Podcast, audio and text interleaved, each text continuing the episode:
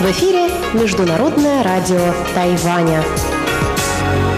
Здравствуйте, дорогие друзья! Вы слушаете Международное радио Тайваня. В студии у микрофона Чечена Колор. Сегодня пятница, 13 Но, несмотря на это, на Тайване празднуют праздник середины осени. Едят лунные пряники и смотрят на самую яркую луну в этом году. Ну а Международное радио Тайваня работает в штатном режиме. Сегодня в часовой программе передач вас традиционно ждут выпуск главных новостей этого дня и тематические передачи Азия в современном мире с Андреем Солодовым, экскурсия на Формозу с Мариэлли и ностальгия с Лилией У. Не переключайтесь.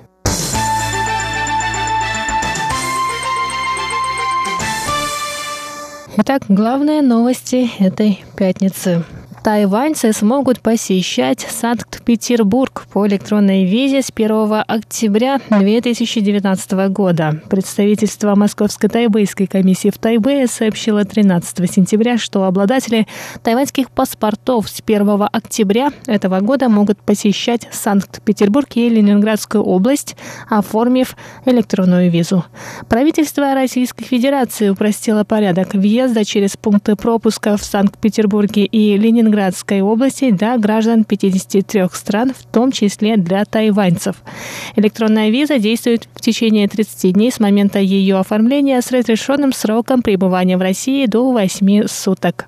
Оформление электронной визы не требует консульских или иных сборов. Электронные визы могут быть только следующих категорий. Деловая, туристическая и гуманитарная. Если цели поездки, спортивные связи, культурные связи, научно-технические связи и действительно только через те пункты пропуска, которые обозначены на сайте, сообщает представительство МТК.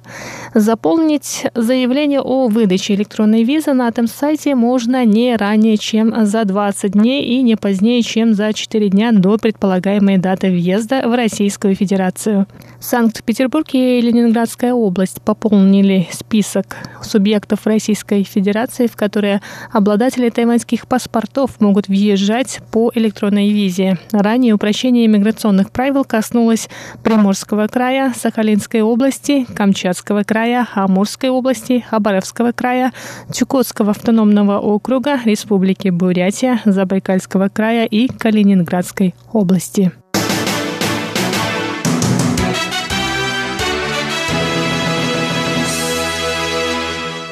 Форум свободы Oslo Freedom Forum открылся 13 сентября в Тайбэе. В форуме, который проводится на Тайване во второй раз, примут участие гости из разных стран, в том числе гонконгский певец Деннис Х, обладательница Пулицеровской премии, журналистка из Мьянмы Эстер Хтусан, турецкий баскетболист Энес Кантер, бывший северокорейский дипломат Тхэ Йон Хо.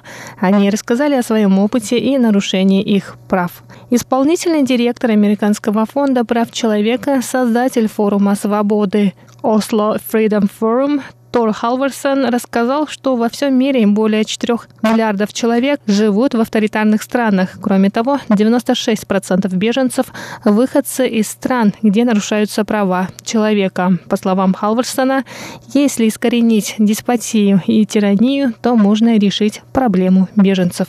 Халварсон считает, что Тайвань в настоящее время столкнулся с авторитаризмом, исходящим из Китая. Китай зарабатывает при помощи инструментов капитализма, а на эти средства приобретает западные технологии, которые используются для контроля за гражданами.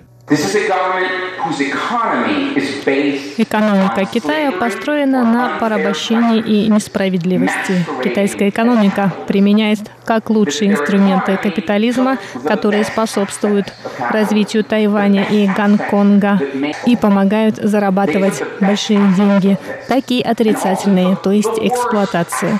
Эти средства Китай использует, чтобы уничтожить демократию. And with the money that they have and the success that they've been able to achieve, they are using that money to corrupt democracies.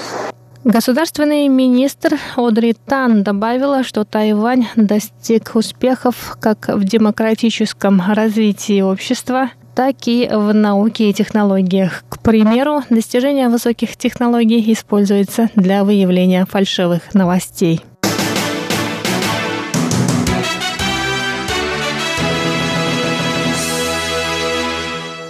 Министерство иностранных дел Китайской республики Тайвань прокомментировало заседание правительства Соломоновых островов, посвященное результатам поездки делегации из этой страны в Пекин. Сообщается, что в правительстве этой страны, дипломатического союзника Тайваня, решают продолжать или разорвать официальные отношения с Тайванем, установив дипломатические отношения с Китайской Народной Республикой. По информации тайваньского МИДа, это заседание не является межведомственным. В этот раз премьер-министр Соломоновых островов Манасе Сугавари встретился с кабинетом министров и членами правительственной демократической коалиции «За прогресс». Премьер выслушал доклад делегации, которая побывала ранее в Пекине. По словам представителей тайваньского МИДа, доклад этой делегации ошибочен и пристрастен. Пресс-секретарь тайваньского МИДа Джоан Оу призвала граждан Соломоновых островов и правительства обратить внимание на недостатки этого доклада.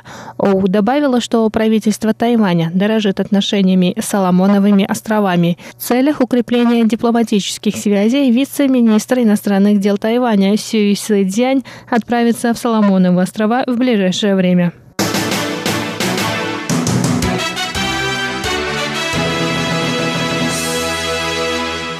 Тайбэйский астрономический музей сообщил 13 сентября, что на следующие сутки после праздника середины осени Луна будет самой маленькой в этом году. Это объясняется тем, что в этом году астрономическое полнолуние не совпадает с праздником середины осени, который приходится на 15 день 8 лунного месяца.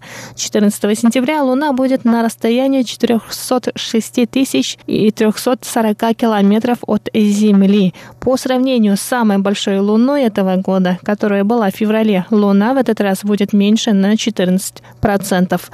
Жители Тайваня смогут наблюдать самую маленькую Луну в ночь с 13 на 14 сентября. Луна будет в зените в 23 часа 35 минут по местному времени. И на этом выпуск новостей подходит к концу. Далее вы услышите передачи «Азия в современном мире», «Экскурсия на Формозу» и «Ностальгия». Ну а я, Чечена Кулар, прощаюсь с вами и желаю хороших выходных.